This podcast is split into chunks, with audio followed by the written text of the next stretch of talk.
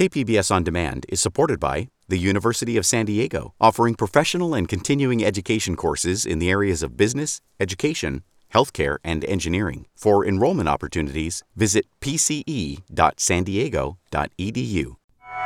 Fires here and across the state take a toll on firefighters. Because of just extreme fire activity, those firefighters are having to work 24, 48, sometimes even 72 hours straight I'm Maureen Cavanaugh. This is KPBS Midday Edition.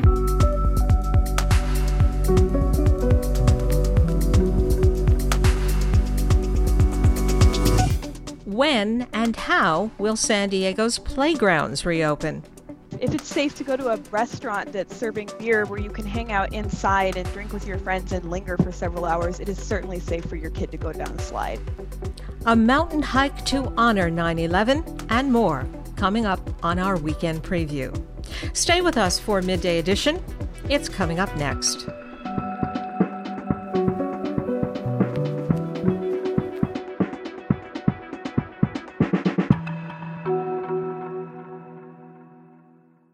KPBS On Demand is supported by the University of San Diego, offering professional and continuing education courses in the areas of business, education, healthcare, and engineering. For enrollment opportunities, visit pce.sandiego.edu. Milder than expected weather has helped firefighters make progress against the Valley Fire burning in San Diego's East County. The fire is now in its seventh day. It's burned more than 17,600 acres and destroyed 30 homes. Fire officials say the blaze is now nearly 40% contained, and they hope cooler weekend temperatures will help them increase containment. But the situation is not so hopeful in other areas of the state where massive fires are burning. Case in point, a combination of 37 fires around Tehama County, called the August Complex Fire, has grown to 471,000 acres, the largest ever recorded in the state. Joining me is Daniel Berlant. He's Assistant Deputy Director of CAL FIRE. He oversees many of the state's fire prevention programs. And Daniel, welcome to the program. Thank you. What kinds of weather conditions would be the best for firefighters here in San Diego this weekend as they work to increase that containment and then hit hotspots within the footprint of the fire? Well, what we are looking forward to and what we are forecasting is to see actually an onshore flow. These are winds coming from the ocean. Uh, that's not only going to bring us some cooler temperatures and really kind of return us back to, to uh, normal, um, but it also will increase the humidity. And when we have increased humidity, uh, that too allows uh, firefighters an opportunity to make good progress because typically our fire activity, the fire behavior, really starts to, uh, to moderate. What are you hearing about weather conditions around some of California's biggest fires? Are those winds and temperatures going to improve this weekend? Uh, across the state, we are going to continue to see a return to normal temperatures for this time of year, and even, in fact, uh, some cooler temperatures in, in many areas. So uh, this is is a welcome sight after you know we have seen just record-breaking temperatures when a, number of these fires broke out. That was combined then with gusty winds, both uh, in Northern California and down in, in in Southern California. It was not as strong as it was predicted, but those winds were strong enough to fan a number of fires, including the Valley Fire, uh, like you mentioned. Again, those winds have died down the last several days. That's allowed our crews to make real good progress. That at least is some good news. So, give us an overview, if you would, about how many major fires are burning and the types of damage they've done. For instance, the North Complex blaze. Yeah, well, across California, uh, including the Valley Fire in San Diego, we are battling 28 major wildfires and complexes. As you mentioned, uh, the, you gave the uh, August complex uh, in Tehama County, which is uh, uh, well north of Sacramento, is actually made up of several fires, but being managed as one. So 28 major incidents right now burning in California. Uh, and that has got over nearly 15,000 firefighters right now on the front lines battling those fires. Now we are making real good progress. I mean, per, containment is up on a number of fronts. A number of the fires uh, in the last 24 hours, we've seen uh, little to no growth. The Valley Fire, for example, in San Diego County, containment up 7%. The North Complex, which you mentioned uh, in uh, the northern part of California near Lake Oroville, uh, uh outside the community of Chico, uh, that fire uh, as well, we did not see Uh, very much growth, about 5,000 acres. Uh, but uh, in total, it's you know been holding at just over 250,000 acres. And so with the decrease in the winds, uh, on that fire, even though it was able to do a lot of destruction, firefighters making good progress. And just touching on the destruction, the North Complex, obviously, we know we've got about 2,000 uh, homes and buildings uh, that were destroyed by the fire. But all in total, uh, so far in all of these fires, we have seen significant damage. In fact, over 3,900 structures have been destroyed in the past month. And how many Californians have lost their lives in these fires? Sadly, this has been a, a deadly uh, month for wildfires across California in the past month. 20 people uh, have died in these fires. Uh, in the North Complex up in Butte County, uh, a record 10 uh, have already been confirmed, and the Sheriff's Department continuing uh, to search for the possibility of more. the North Complex, with, with 10 people now being confirmed dead, has hit records. It is now uh, the 10th deadliest fire in our state's history. What's the situation like for firefighters on the front lines? They've been going after these fires straight for a couple of weeks now. Many firefighters have been on duty for well over a month. Uh, in, in many cases, uh, because of just extreme fire activity, those firefighters are having to work 24, 48, sometimes even uh, 72 hours straight. Uh, but many firefighters have been really responding to one fire after another after another. Now, the, the major activity really picked up on uh, August 15th. That's when we had a significant lightning siege across much of Northern California. But even before that, we had several weeks of large fires down in the LA basin.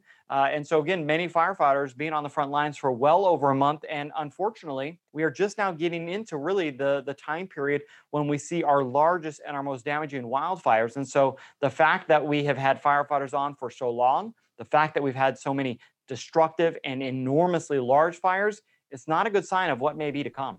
Yeah, I was going to ask you this is relatively early in the state's fire season. So, what does the rest of the season look like? Well, right now, uh, we are predicting an above normal potential for large fires across m- uh, many areas of California, including uh, much of uh, San Diego and uh, Southern California.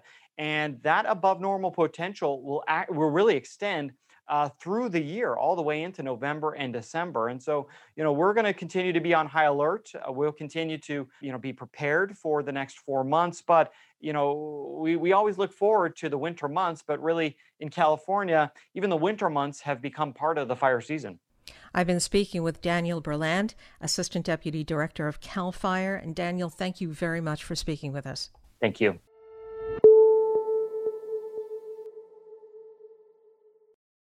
While much else in San Diego has been allowed to gradually reopen bars, restaurants, gyms, the zoo, even museums playgrounds are still sitting vacant with caution tape around them.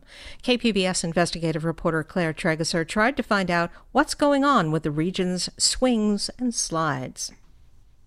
We all have that thing we miss most from our pre pandemic life. For four year old James McCann, it's the playground near the small condo he shares with his parents in University Heights. We go, we drive right here. Sometimes we walk here. Ask him why he can't go there anymore, and he answers with the euphemism his parents were using until he caught on. Because the thing going around. The thing going around? Now he's left playing baseball and dancing in the grass at Trolley Barn Park. Ah, Still, he's optimistic they they they stay closed for a while and then they open it up. When might that be? When the thing stops. He might be right. Unlike everything else, playgrounds aren't part of any phased reopening plans at the local or state level. The decision rests with the California Department of Public Health, which has said parks can be open with restrictions. One of them is that playgrounds stay closed. A spokesman declined repeated interview requests but answered questions over email. He said playgrounds haven't opened because, quote, the possible large number of individuals touching the same surface, particularly younger children who are less likely to practice hand hygiene and wear masks. But multiple doctors and infectious disease experts tell KPBS that playgrounds are far safer than indoor activities, citing a growing body of evidence that COVID 19 is much more likely to be passed when breathing and talking, not by touching surfaces. If it's safe to go to a restaurant that's serving beer where you can hang out inside and drink with your friends and linger for several hours, it is certainly safe for your kid to go down a slide. Rebecca Fielding Miller, an epidemiologist at UC San Diego, bristled at the idea that bars and restaurants have been able to reopen indoors at limited capacity while playgrounds, which are completely outdoor spaces, stay closed. This is a pretty palpable demonstration of who is and is not at the table in these conversations about what reopens. So I think that it kind of speaks volumes about priorities and who is there to advocate that a relatively low risk environment that benefits families and families with young children and would disproportionately go to support poor and marginalized families has been I mean, almost forgotten about. Dr. Mark Sawyer, an infectious disease specialist at Rady's Children's Hospital, says he worries more about kids not getting exercise and not socializing than the small chance they pick up the virus from a play structure that sits in the sun all day. We clearly have spent the last two decades trying to get kids to be physically active. I'm sure that some folks have a challenge keeping their kids physically active in the current situation. While the playground rules apply across the state, a few cities appear to not be enforcing them with the same vigor as San Diego. For example, photos sent to KPBS from Huntington Beach and Sacramento show no yellow caution tape or signs saying playgrounds are closed. Meanwhile, in San Diego, police don't spend any time writing mask citations, but playground closures are enforced with caution tape, orange fencing, and even roadblock signs padlocked to the top of slides and city park staff are under orders to rewrap a playground in caution tape if it's torn down, says a city spokesman. That takes up to an hour. And given that the city has 279 playgrounds, that's a lot of time spent rewrapping caution tape. The epidemiologist Fielding Miller calls it security theater of closing playgrounds is a way to demonstrate that something is being done um, that affects people who don't have the time or the voice to say anything about it. Some families KPBS spoke to admit they're beginning to ignore the caution tape. Kids need the park. Jessica Pruitt brought her two kids and nephew to Central Avenue Mini Park in City Heights one afternoon last week. Okay. They need to ha- get their energy like they need they need this. I need this for them. Um, yeah, so, so I mean, I really we been, we tore the tape down last time we're probably going to end up doing it again. Early on, Pruitt says she was committed to following the rules, but her resolve has weakened. Um, I told him about the tape that we're not supposed to go on it and about the coronavirus and it's just if you take them to the park and they see the tape, they're not going to care about the tape. They're just going to want to play. Other parents have taken a different approach,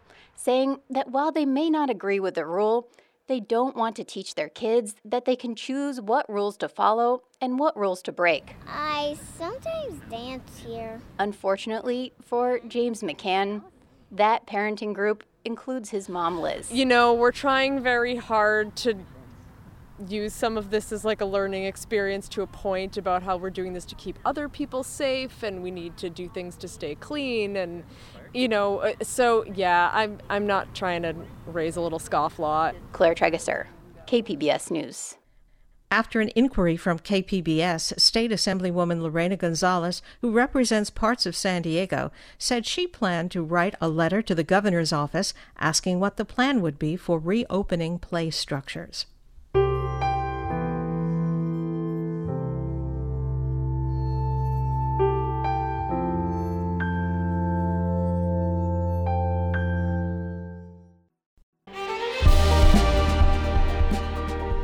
Hi, I'm Bill Hoehn. And I'm Ted Hoehn. Over the past 50 years, our family has brought many world class dealerships to Carlsbad, including Mercedes Benz, Porsche, Audi, Honda, Acura, Jaguar, and Land Rover. That's right. This year we're celebrating 50 years in Carlsbad. So, on behalf of the entire Hoehn family, we want to thank San Diego. Throughout the years, We've taken tremendous pride in meeting and even exceeding our customers' automotive needs. We value the relationships with our clients and look forward to serving you for years to come. we invite you to visit one of the Hoehn Carlsbad dealerships or hoehnmotors.com.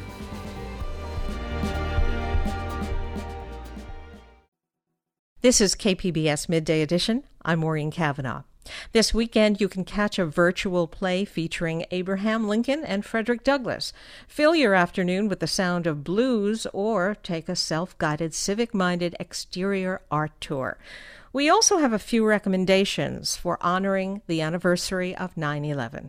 Joining me with the weekend preview is KPBS arts editor and producer Julia Dixon Evans. And Julia, welcome. Hi, Maureen. Today is the 19th anniversary of the September 11th attacks. What are some local ways we can honor that without being able to get, get together? Yeah, there's a few things you can do on your own time. Uh, runners and walkers around the world are doing a 5K and then posting online with the hashtag 911 Heroes Run. And another local hiking option, if you can find a time that's not too hot or not too crowded, is Fallbrook's Monserate Mountain. It's a steep three mile round trip hike, but there are 18 trail markers along the trail that represent every 10 floors on the former World Trade Center towers. And it's really a beautiful area up there. And even though you can make a trip like that any weekend, this weekend would be especially meaningful. Okay, so what's going on in the theater this weekend? So, North Coast Repertory Theater's Necessary Sacrifices just opened virtually. This is a pretty new play, and it's a two person cast featuring Hawthorne James in an intense portrayal of Frederick Douglass alongside Ray Chambers playing Abraham Lincoln. It's set in a series of confrontations between those two leaders. It's kind of hard not to get that refrain from Hamilton in the room where it happened in your head, thinking about this one. And it was staged and filmed as a full production, and you can stream it online. It's kind of a nice option if you're tired of Zoom theater. Here's a clip for you. We have lived by your side for two centuries, and you are as ignorant of who we really are as ever. Black men and women hung from lampposts, and that was in the north. Why not simply go and save yourselves from trouble? Because our sweat and blood are mixed in this earth every bit as much as yours. Wow, that was a scene from North Coast Repertory's Necessary Sacrifices, and it's streaming on demand through October 11th. Also, this weekend is the annual San Diego Blues Festival. How are they adapting to the pandemic? Yeah, this year is their 10th anniversary, and it's a bit bittersweet because they can't hold the festival in person, but they put together a great two hour set this Saturday afternoon, and they're raising money to support the San Diego Food Bank. They have local Whitney Shay, who was featured in our summer music series earlier this summer, plus the Bay Area's Tommy Castro and the Painkillers, Southern Avenue, Watermelon Slim, and then the Mississippi based Mr. Sipp. Here's Mr. Sipp's Jump the Broom.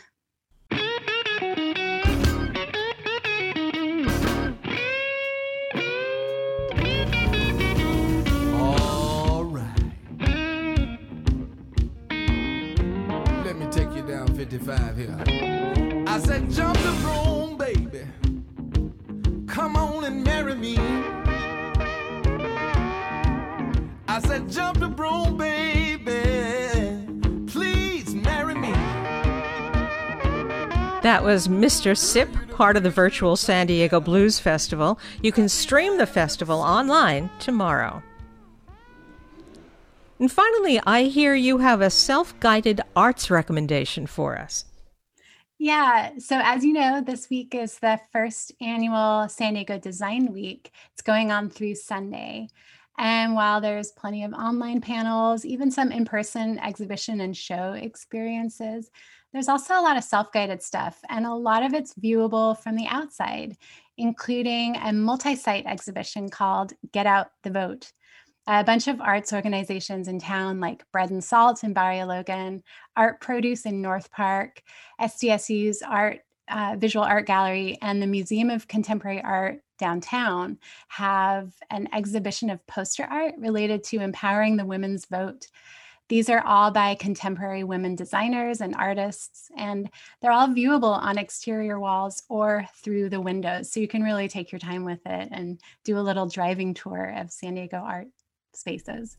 San Diego Design Week runs through Sunday. You can check out the Get Out the Vote poster campaign on the exterior walls of Bread and Salt, Art Produce, and the Museum of Contemporary Art, San Diego. For more arts and culture events or to sign up for the weekly KPBS Arts newsletter, go to kpbs.org/arts. I've been speaking with KPBS Arts editor Julia Dixon Evans. Julia, thank you. Thank you, Maureen.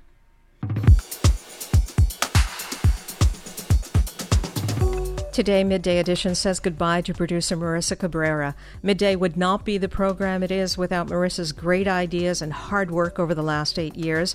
Before that, she was essential in the production of KPBS Morning Edition news breaks. Marissa has helped guide Midday through changes of format and personnel and kept us on top of the big stories and trends along the way. She's made the show better She's made all of us better at what we do. Marissa is joining the Marketplace staff to produce that show's new podcast, Make Me Smart with Kai and Molly. So, Marissa, we wish you good luck and thank you so much. I'm Maureen Cavanaugh. Have a great weekend.